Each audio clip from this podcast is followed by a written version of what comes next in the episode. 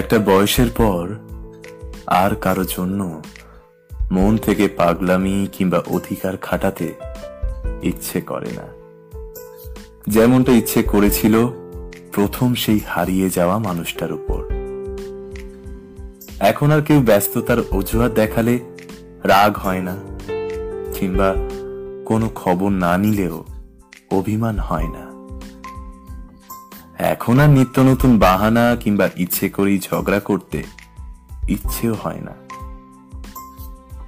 খুব দরকার না পড়লে জানতে ইচ্ছে করে না কারোর সারাদিনের খবর। আগে সব আবেগের মাঝে ছিল। এখন সব বাস্তবতায় চলে আসছে। নির্দিষ্ট একটা সময়ের পর জীবনে অনেক কিছুই বদলে যায়। বদলে যায় মনের সব অনুভূতিও।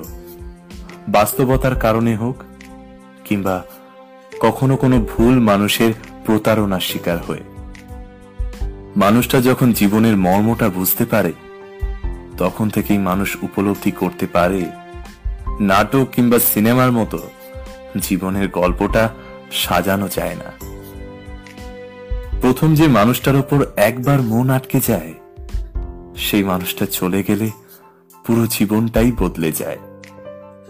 পরে তার থেকে আরও যত সুন্দর কিংবা ভালো মানুষই জীবনে আসুক না কেন, ওই চলে যাওয়া মানুষটার মতো অনুভূতি আর কোনো মানুষের উপর পড়ে না।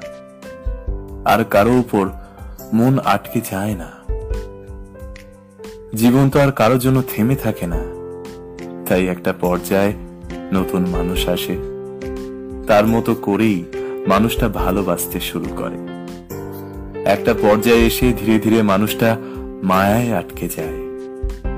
কিন্তু কেন যেন মানুষটার উপর আগের সেই অনুভূতিটা চাইলেও ফিরে পাওয়া যায় না।